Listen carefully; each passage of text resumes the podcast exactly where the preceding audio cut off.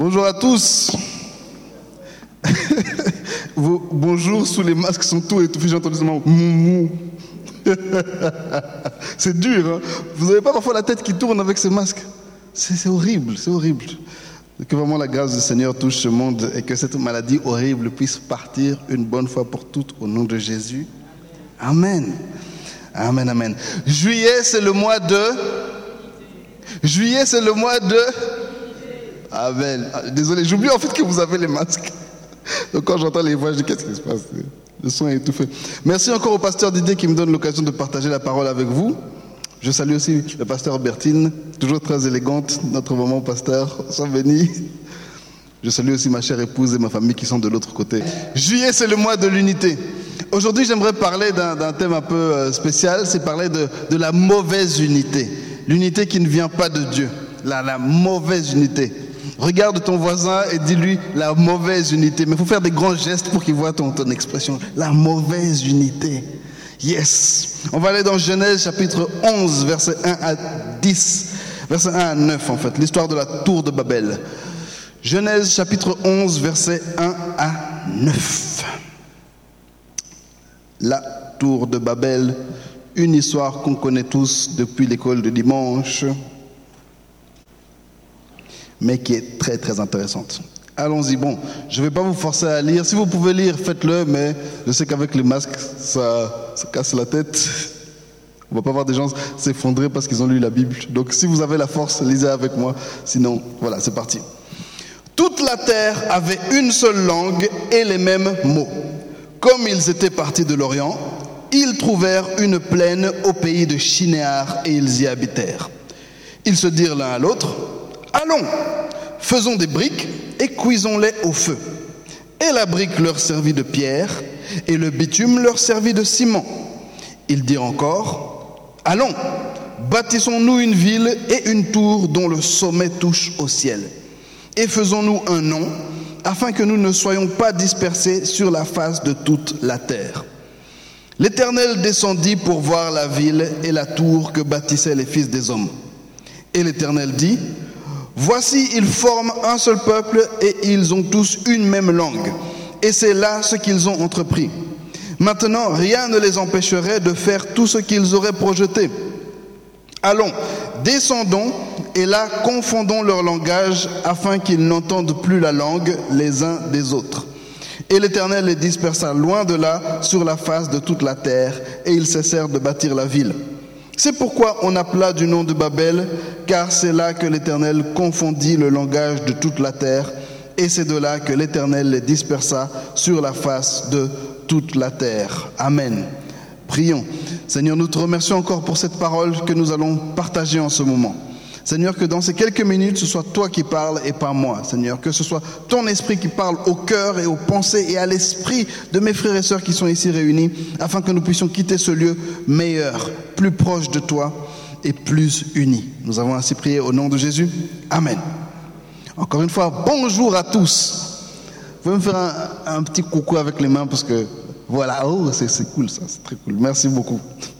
On va s'habituer à ces histoires de masques, mais pas trop parce que la maladie va partir. Oh. Et nous refusons la deuxième vague au nom de Jésus. La tour de Babel. Donc, on se trouve dans Genèse chapitre 11, Genèse chapitre 1, Dieu crée le ciel et la terre. Genèse chapitre 2, on nous explique la création de l'homme. Genèse chapitre 3, l'homme et la femme pêchent. Genèse chapitre 4, Caïn tue son frère Abel et puis on nous explique leur descendance et ça continue dans Genèse chapitre 5, Genèse chapitre 6.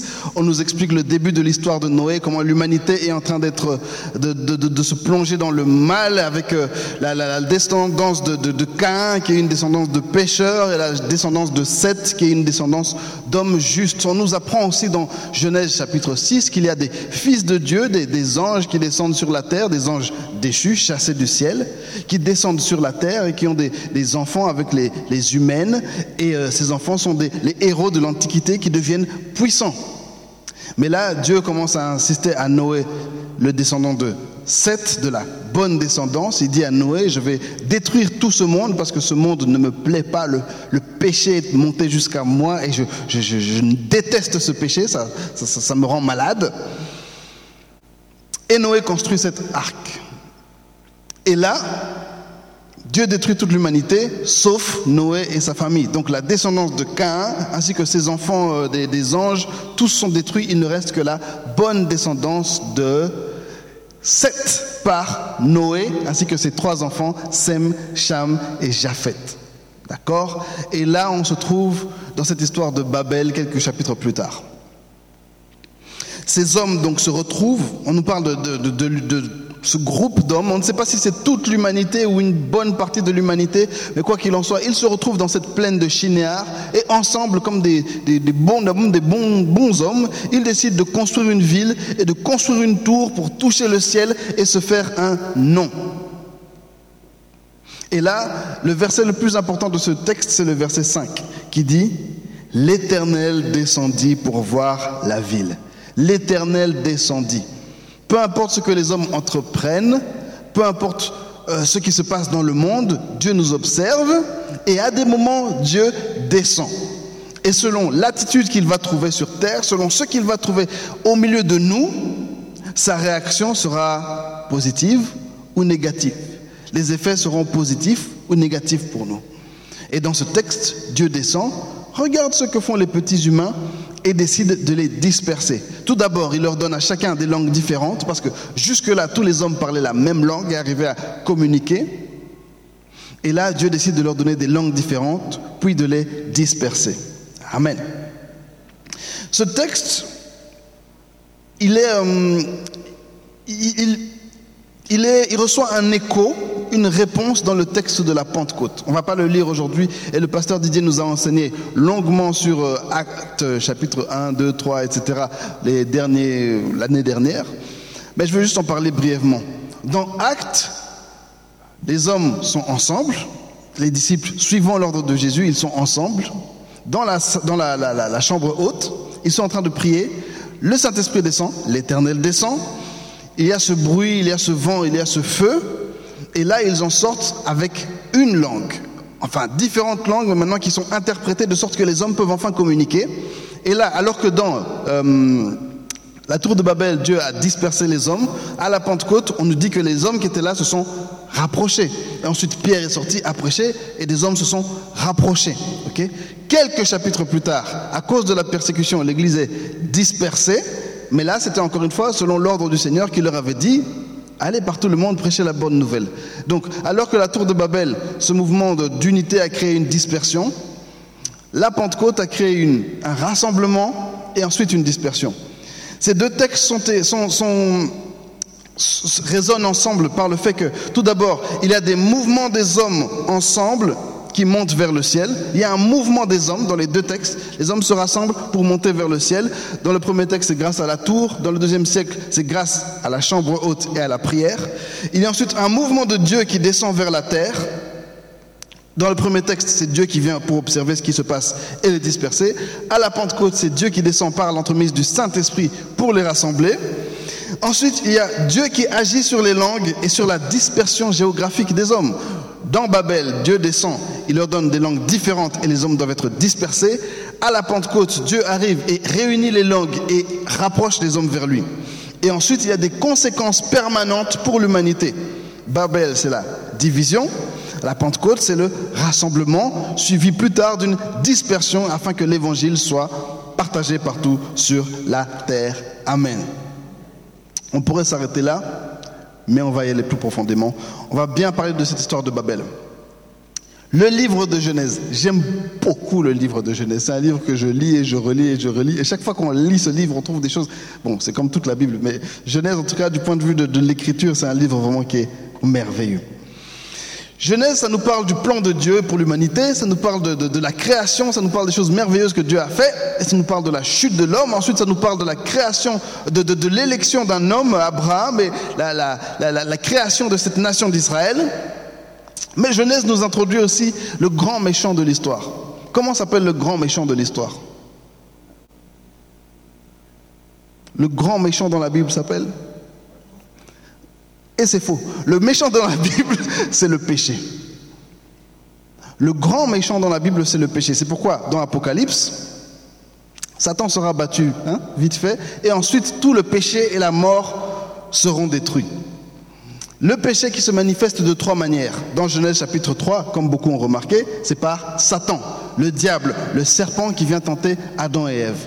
Mais on voit aussi qu'à partir de Genèse chapitre 3, c'est la chair de l'homme. Le péché se manifeste par la chair de l'homme. Ève goûte le fruit, il est bon. Elle regarde le fruit, il est beau. Et dans Genèse chapitre 4, euh, notre bon ami Cain, c'est la jalousie qui vient de sa chair. Dans Genèse chapitre 4, il n'y a pas de serpent. Personne ne vient tenter Genèse, euh, personne ne vient tenter Cain. Par contre, Dieu vient lui dire, le péché est au bas de ta porte et toi domine sur lui. Là, c'est la chair. Cain doit lutter contre sa chair et il échoue lamentablement.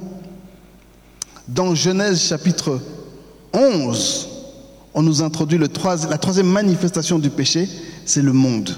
C'est Babel, c'est Babylone, c'est le système de pensée, le système idéologique, le système politique, le système religieux qui s'élève contre Dieu et qui promeut le péché.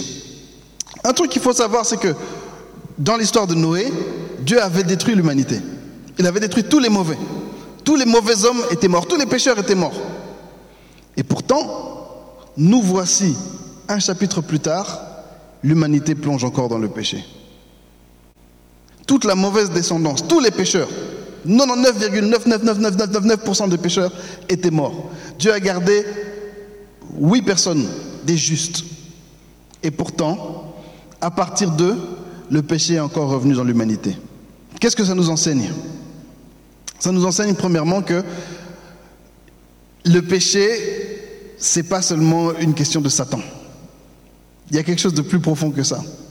Ça nous enseigne aussi pour nous, chers frères et sœurs, que dans une situation où un groupe s'unit pour pécher, dans une situation où il y a un groupe problématique, dans une situation par exemple dans l'église où il y a un groupe qui pose des problèmes, quand tu, dans ta famille il y a des ennemis, quand dans ta vie il y a des gens qui posent problème, les éliminer ne va pas spécialement régler le problème. On peut tuer des personnes, mais on ne peut pas tuer des esprits. On peut tuer la chair, mais le monde reste autour de nous pour faire du mal. Et Dieu, s'il a tué l'humanité, il savait que tout homme naissait pécheur, il savait que le péché allait rester. Je pense que s'il les a détruits, c'est aussi pour nous montrer à nous que le péché, c'est plus que tuer quelqu'un. Et c'est là où Paul nous dit, nous n'avons pas à lutter contre la chair et le sang. Le péché, c'est plus que la chair. Le péché, c'est plus que Satan. Le péché, c'est plus que le monde. Babylone, Babel, cette tour, cette ville qui est construite par les hommes et qui, de, Genèse jusqu'à Apocalypse, symbolise l'humanité qui se rassemble ensemble sous une influence démoniaque pour s'élever contre Dieu. Babylone, dans, la langue des Babyloniens, ça veut dire la porte des dieux. Les Babyloniens pensaient que leur ville, elle avait été construite sous ordre des dieux pour ressembler au ciel que les dieux étaient contents de ce qu'ils avaient fait au ciel. Ensuite, ils ont dit, on va créer une ville qui va ressembler au ciel. Et eux étaient très fiers que, non, notre ville, c'est la porte des dieux, c'est l'endroit, c'est la, la rencontre entre le ciel et la terre. Mais en hébreu, ça veut dire la confusion. Cette ville a été construite par les descendants de Cham. Rappelez-vous, Noé avait trois fils. À la sortie de l'arc, il y avait trois, trois fils de Noé, Sem, Cham et Japhet. Sem qui est l'ancêtre des, Sémites, notamment les Arabes et les, et les Juifs. Japhet qui est l'ancêtre des peuples du Nord et des peuples des îles, les Européens notamment. Et Cham qui est notamment l'ancêtre des Égyptiens, des Africains et des, des Mésopotamiens et des Cananéens, de certains Mésopotamiens du moins. Là, on parle de la descendance de Cham. Comment est-ce qu'on sait ça? On va revenir un peu dans le texte en arrière. Désolé, je vais vite. Désolé, je parle de beaucoup de choses. La conclusion, vous la connaissez déjà, mais ce sera plus clair à la fin, par la grâce de Dieu. Dans Genèse chapitre 10, versets 8 à 12. Si quelqu'un a déjà étudié Genèse avec moi, vous savez que je parle tout le temps de ça. On va parler de notre ami Nimrod. Genèse chapitre 10, versets 8 à 12. On nous parle de la descendance de Cham. Hein. Je vous ai dit que Cham, c'était l'ancêtre des Égyptiens, des Africains, des, des, Mésopotamiens et des Cananéens.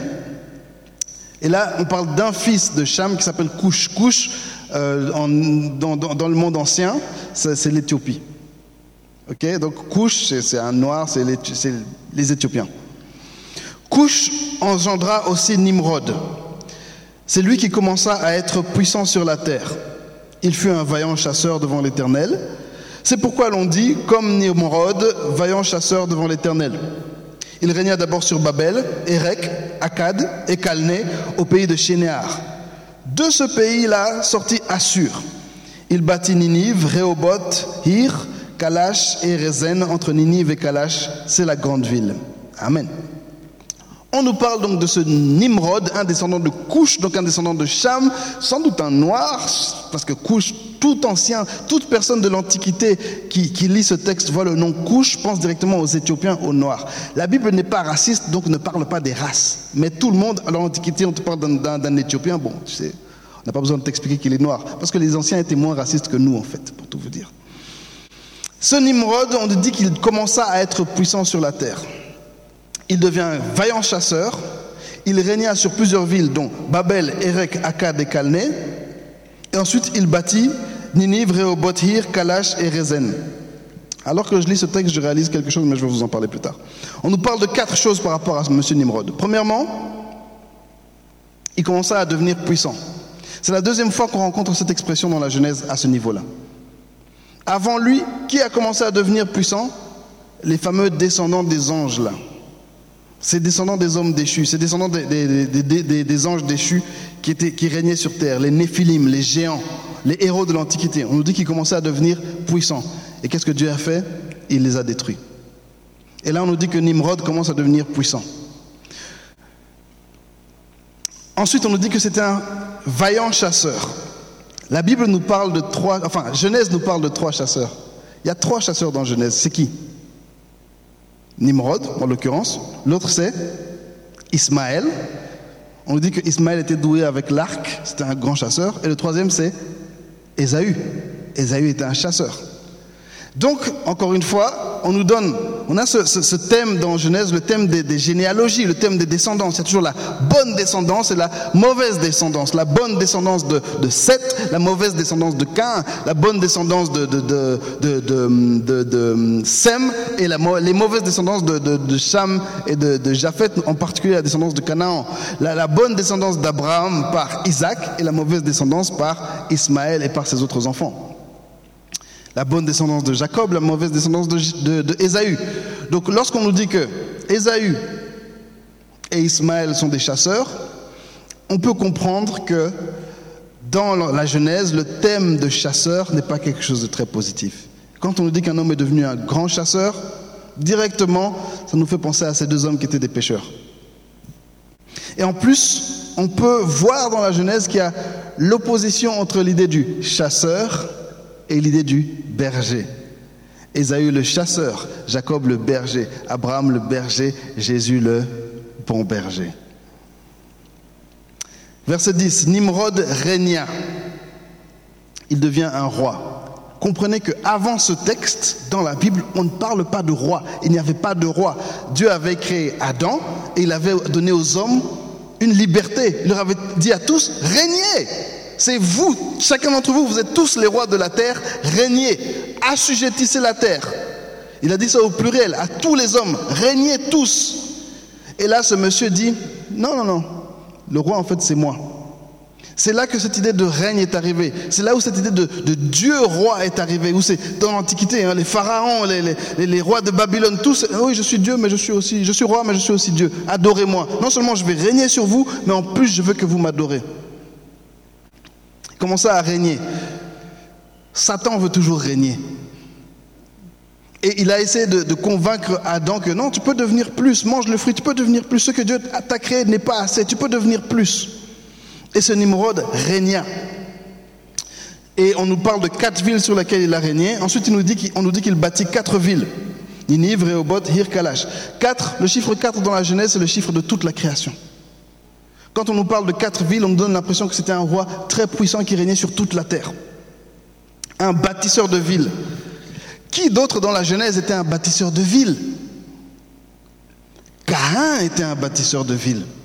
Encore une fois, par des petits mots très simples, des, petites allusions très simples, la Genèse nous explique un peu qui est ce personnage. C'est un Caïn, c'est un Ésaü, c'est un Ismaël. Nimrod n'est pas quelqu'un de bien. Mais on nous dit que c'est lui qui bâtit Babel. Lorsqu'on arrive maintenant dans Genèse chapitre 11, on nous dit que les hommes sont réunis et ils travaillent ensemble. Quand vous lisez ce texte simplement comme ça, vous vous dites, waouh, l'humanité est rassemblée, ils sont là, ils travaillent ensemble, tout le monde est un. Non, non, non, non, non. Le texte nous a déjà dit, il y a un homme qui règne sur eux. Et le texte nous laisse sous-entendre que ce même esprit malin qui travaillait en Ésaü, qui travaillait en Cain, le même diable, le même péché qui est œuvré au travers de ces hommes, œuvre au travers de ce Nimrod et qu'il veut régner sur les autres hommes. Comprenez que parfois vous croyez que les hommes sont là indépendamment, les gens sont juste, ils se réunissent juste de manière méchante pour faire le mal. Non, non, non, non, non, non, non. Souvent, il y aura un homme qui va régner sur eux, un homme maléfique, et derrière cet homme maléfique, il y a le diable, il y a le péché et il y a la mort. La mauvaise unité, c'est de ça dont on parle ce matin. Quand vous voyez ces hommes qui sont là en train de se rassembler dans cette plaine, ils ne sont pas là juste innocemment en train de se dire Ouais, on est amis, oui, on parle tous la même langue. Bonjour, bonjour, ça va, ça va. Nous, c'est l'esprit du mal, l'esprit de la mort, l'esprit du péché, l'esprit de la rébellion contre Dieu qui est en train d'agir au travers de ces hommes. Revenons dans Genèse chapitre 11. Est-ce que ce que je vous dis a l'air alien, a l'air, ça a l'air étranger, abstrait ou bien ça a du sens? Ça a du sens? Ok, merci beaucoup. Genèse chapitre 11, verset 1, on revient sur notre texte de base. Toute la terre avait une seule langue et les mêmes mots. Comme ils étaient partis de l'Orient, ils trouvèrent une plaine au pays de Shinéar et ils y habitèrent. Le texte commence dans l'unité. Toute la langue avait une seule langue et les mêmes mots. L'unité. On commence dans cette unité. On nous dit qu'ils sont partis de l'Orient. La traduction, il y a deux traductions possibles. Soit ils sont partis, ils viennent de l'Est et ils vont quelque part, vers l'Ouest, logiquement. Soit ils vont vers l'Est. Ce texte-ci nous dit ils sont partis. Euh, Louis II nous dit qu'ils sont partis de l'Orient. C'est sans doute le contraire. Pourquoi? Parce que, euh, rappelez-vous que quand on dit ils, ils sont partis d'où? Ils venaient d'où? On parle de la descendance de Cham. On parle de, ce qui s'est passé après le déluge. Donc l'arche s'est retrouvée sur le mont Ararat. Et c'est à partir de là que toute l'humanité s'est étendue. Donc on pense qu'ils sont partis de Ararat pour aller vers l'Est. Pourquoi est-ce que je dis ça? Pourquoi est-ce que j'insiste dessus? Parce que c'est important. Parce que dans la Genèse, encore une fois, le thème d'aller vers l'Est, ça a du sens. Quand Dieu a bloqué Adam et, Ève, les a empêchés d'entrer vers, euh, vers le jardin d'Éden, il a mis des chérubins à l'est. Donc Adam et Ève sont partis vers l'est. Quand Caïn a fui, Caïn est parti vers l'est. Quand euh, les enfants de Kétoura, la, la, femme que, que euh, Abraham a eue par après, ils sont partis, ils sont partis vers l'est pour que il n'est pas resté avec Israël, avec euh, Israël et avec Isaac, ils sont partis vers l'est. Euh, Lot, quand Lot a quitté Abraham, Lot est parti vers l'est. Jacob, quand il a fui après avoir volé la bénédiction, il est parti vers l'est. Il a fui la terre de ses parents pour aller vers l'est. Aller vers l'est dans la Genèse, c'est essayer de fuir le regard de Dieu. Tu veux fuir le regard de Dieu. Tu ne supportes plus d'être là sous la présence de Dieu. Tu veux fuir le regard de Dieu. Mais le résultat de ça, c'est que tu fuis premièrement sa présence mais tu fuis surtout sa grâce et sa bénédiction. Mais le regard de Dieu, tu ne peux pas le fuir. On ne peut pas fuir le regard de Dieu. Parfois, on pense que si on va faire certaines choses la nuit, si on va faire certaines choses sur, certains réseaux, loin de, si le pasteur ne peut pas me voir, si mon responsable ne peut pas me voir, si mes parents ne peuvent pas me voir, je suis loin de Dieu. Non. Tu es loin de sa grâce? Oh oui. Tu es loin de sa bénédiction? Oh oui, mais Dieu te voit et à un moment donné, l'Éternel va descendre.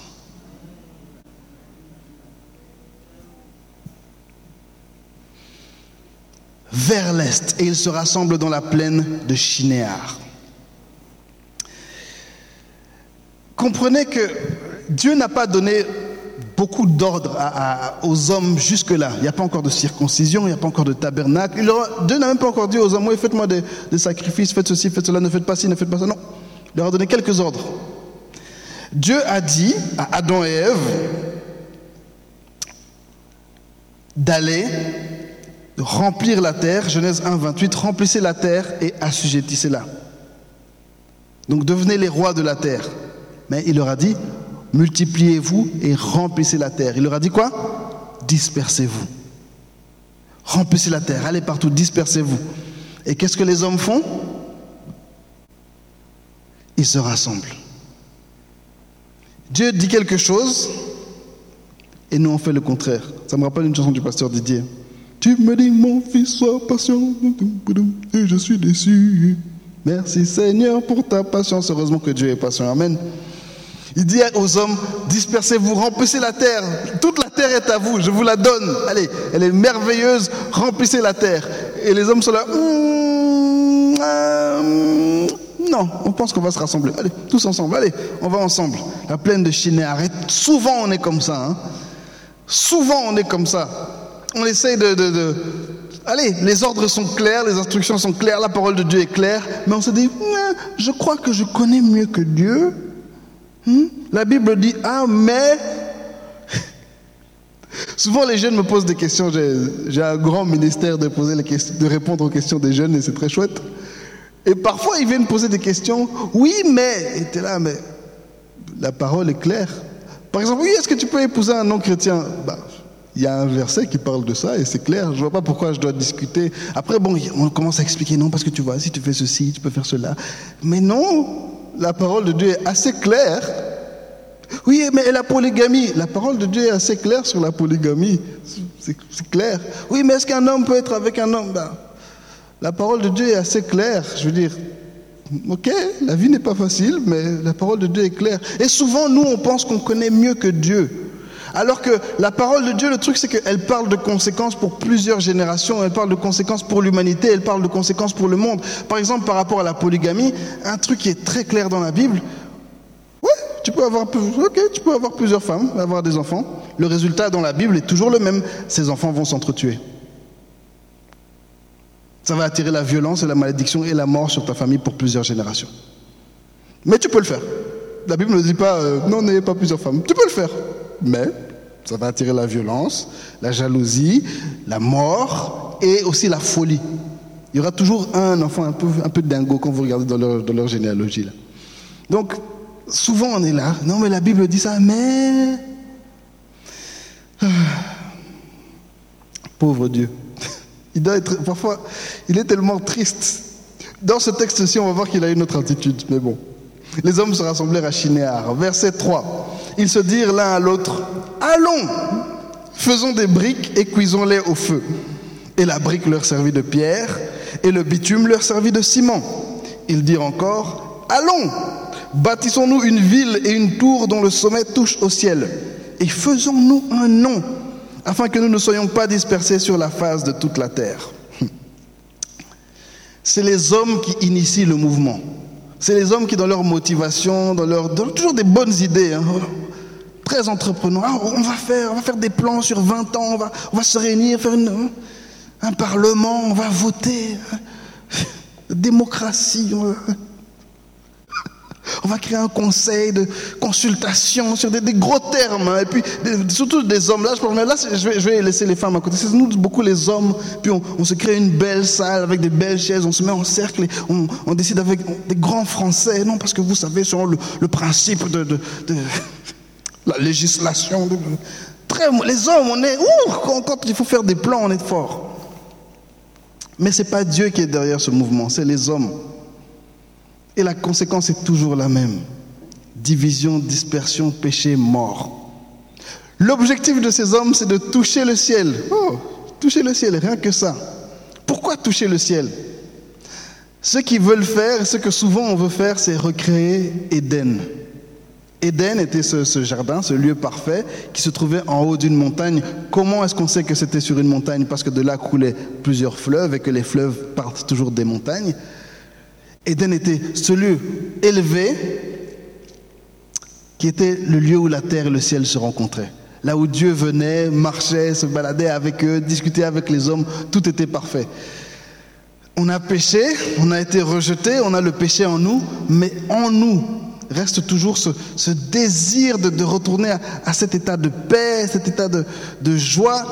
En nous se trouve ce désir d'être en relation et en connexion avec Dieu, de toucher le ciel. Le problème, c'est que souvent on essaie par de, mauvais moyens. Comme là, ils ont voulu littéralement créer une tour, toucher le ciel comme si ça va leur apporter quelque chose. Parfois, on essaie ça par la drogue. Hein. Oh, je suis en train de planer, ça me fait planer. Les soirées, hier encore avec ma femme, on parlait des soirées. Donc vous allez dans un endroit sombre, dans les boîtes de nuit, il fait noir, il fait noir. Tu as payé beaucoup d'argent pour être là. Tu une bouteille d'alcool te coûte beaucoup d'argent. Tu as pris ton train, vous êtes là tous ensemble et vous vivez quelque chose et vous êtes heureux. Parce qu'on essaie de recréer Éden, on essaie de recréer ce sens de, de relation avec, où on marchait avec Dieu, il était là, il nous parlait, on pouvait le toucher, on pouvait le voir. Dieu passait le soir demander à Adam, comment tu vas? Et ça, ça nous manque. Et on veut recréer ça de toutes sortes de manières, mais souvent ce n'est pas la bonne manière. Toucher le ciel et se faire un nom. Encore une fois, ce péché d'orgueil. Satan qui dit à Ève, mais tu sais, si tu manges le fruit, tu vivras éternellement, tu seras comme Dieu. La folie est que Dieu nous avait déjà créés à son image. On était déjà comme Dieu. On avait le fruit de, l'arbre de vie. On vivait déjà éternellement. Mais cet orgueil qui nous dit non, je peux être encore plus, toujours plus. Ça, c'est pas la société actuelle. Ça vous rappelle pas ce qui se passe aujourd'hui. Toujours plus, toujours plus grand, toujours plus fort, toujours plus moi, moi, moi. Et c'est ce que ces gens font. L'unité de ce monde.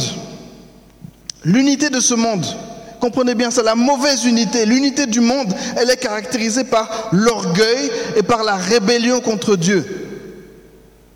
Quand vous voyez un groupe de gens qui se rassemblent pour le mal, ce sera toujours, il y aura toujours deux signes, l'orgueil et la rébellion contre Dieu. Toujours, toujours, toujours. Dieu vous dit dispersez-vous, non, on va se rassembler. Dieu vous chasse d'Éden, ben vous savez quoi, nous, on va, nous-mêmes, tous seuls là, ensemble, on va recréer Éden. Le truc, c'est que l'unité, même mal intentionnée, elle a des effets puissants. C'est pour ça que nous devons chercher l'unité. C'est pour ça qu'en tant qu'Église, nous devons chercher l'unité. Que chaque famille doit chercher l'unité. Que le corps de Christ, les églises du monde entier doivent chercher l'unité. Parce que même dans ce texte, Dieu atteste que si les hommes se mettent ensemble, ils pourront faire ce qu'ils veulent. Dieu n'a pas peur. Hein. Il dit ça avec un peu d'ironie. Parce que le texte nous dit déjà, euh, oui, bon, ils ont pris des briques et euh, ils sont servis du mortier. Le mortier, c'est juste de la terre et de l'eau. Ils ont servi de ça comme ciment. Bon. Ce que le texte nous fait comprendre, c'est qu'en fait, euh, la construction de cette tour et de cette ville, c'était pas trop ça. Ce texte, c'est aussi une petite gifle aux Babyloniens qui, à l'époque, encore une fois, pensaient que leur ville, c'était le sommet de je sais pas quoi, qui était construit de manière parfaite par les dieux.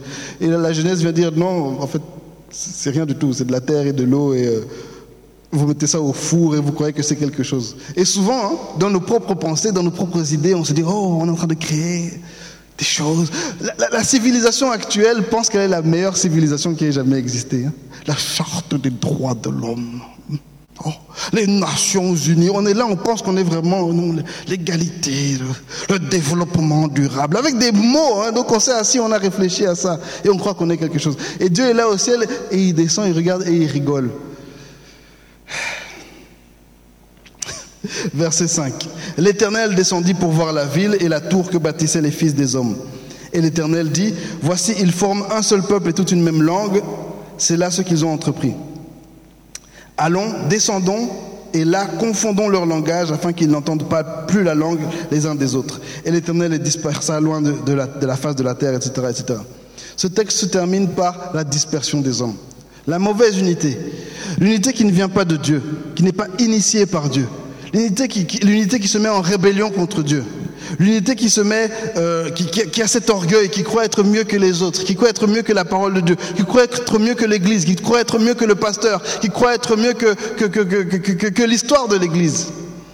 Cette unité, elle termine nulle part. La dispersion, en silence.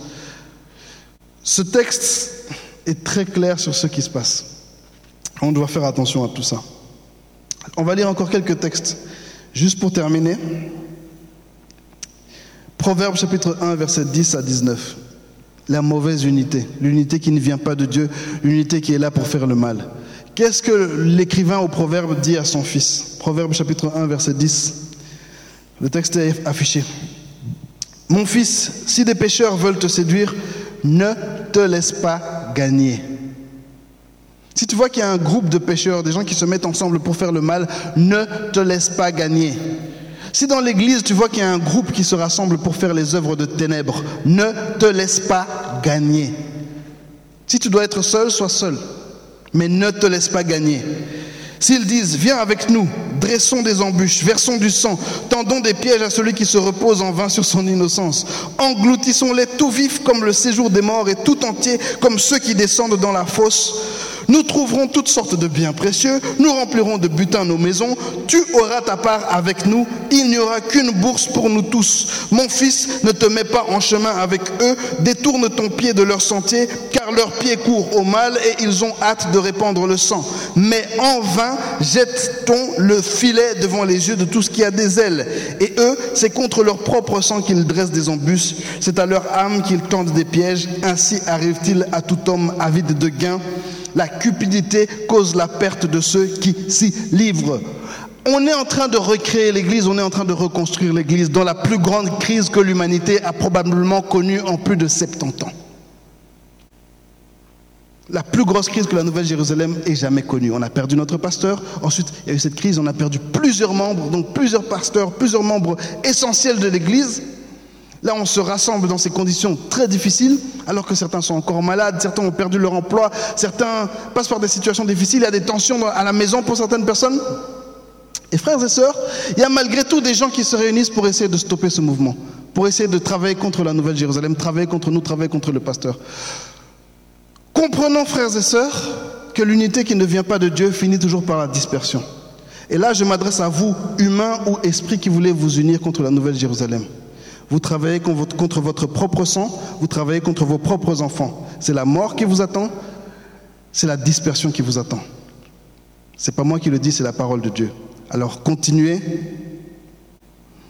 et que la parole de Dieu s'accomplisse.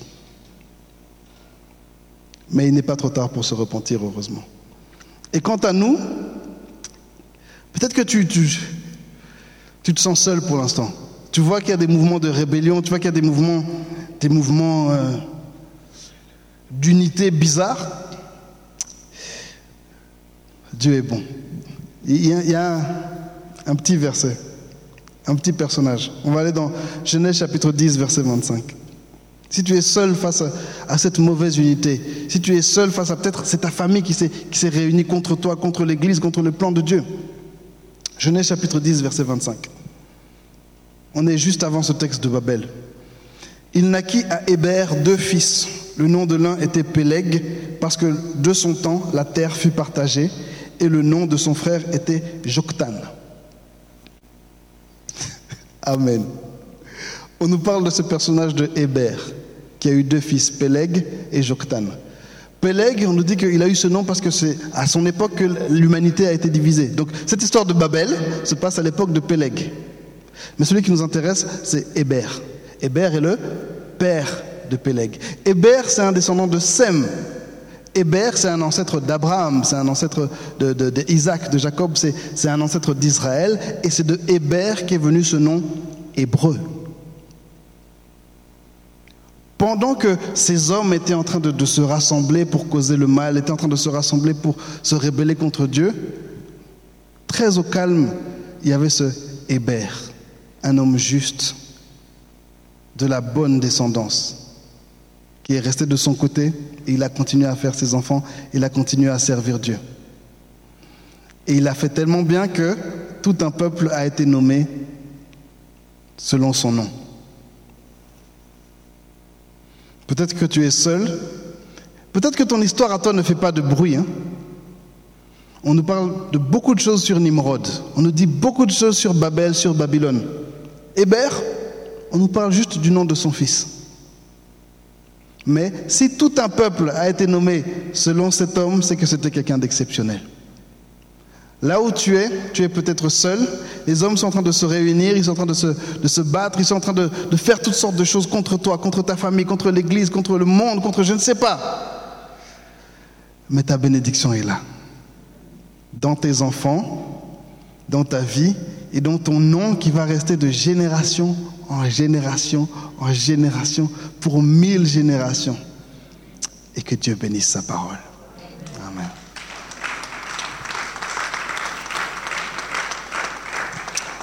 On va juste se lever pour prier.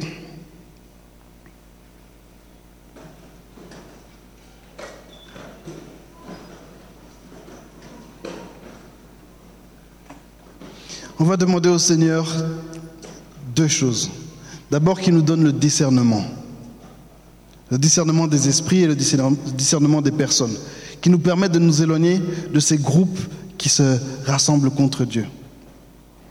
Deuxièmement, on va, demander au Seigneur de nous enlever tout orgueil, toute rébellion, tout ce qui s'élève contre Dieu, toute cupidité, qui nous enlève, enlève ça de nos cœurs, afin qu'on puisse être tourné totalement vers lui.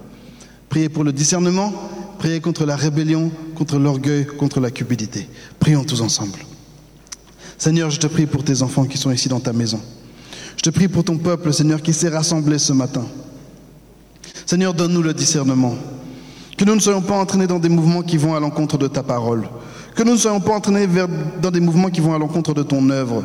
Seigneur, donne-nous le discernement des personnes, des caractères, des personnages. Donne-nous le discernement des esprits. Car nous savons que le diable est à l'œuvre dans toutes ces choses. Et nous voulons en être conscients. Mais Seigneur, travaille aussi nos cœurs. Enlève de nous tout orgueil qui voudrait s'élever contre toi, contre ton œuvre.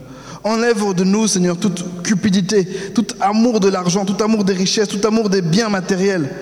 Enlève de nos cœurs toute rébellion contre toi, Seigneur. Nous voulons être soumis à toi. Que chacun d'entre nous soit soumis à toi, soumis à ta parole, soumis à tes ordres, soumis à ton esprit, soumis au Père, au Fils. Nous voulons être soumis à tes serviteurs, Seigneur, soumis aux, autorités de ce monde aussi que tu as établies. Nous te prions encore, Seigneur, que tu puisses unir ton Église, unir la Nouvelle Jérusalem, Seigneur. Unis-nous, Seigneur. Unis-nous, garde-nous unis en ton nom. Unis l'Église, Seigneur. Unis le corps du Christ. L'Église de Belgique, Seigneur. Unis-la, Seigneur. Unis l'Église dans le monde, Seigneur. Et que tout soit pour ta gloire et que ton règne vienne et que ta volonté soit faite. Nous avons ainsi prié au nom de Jésus. Amen. Soyez tous bénis. Bon dimanche.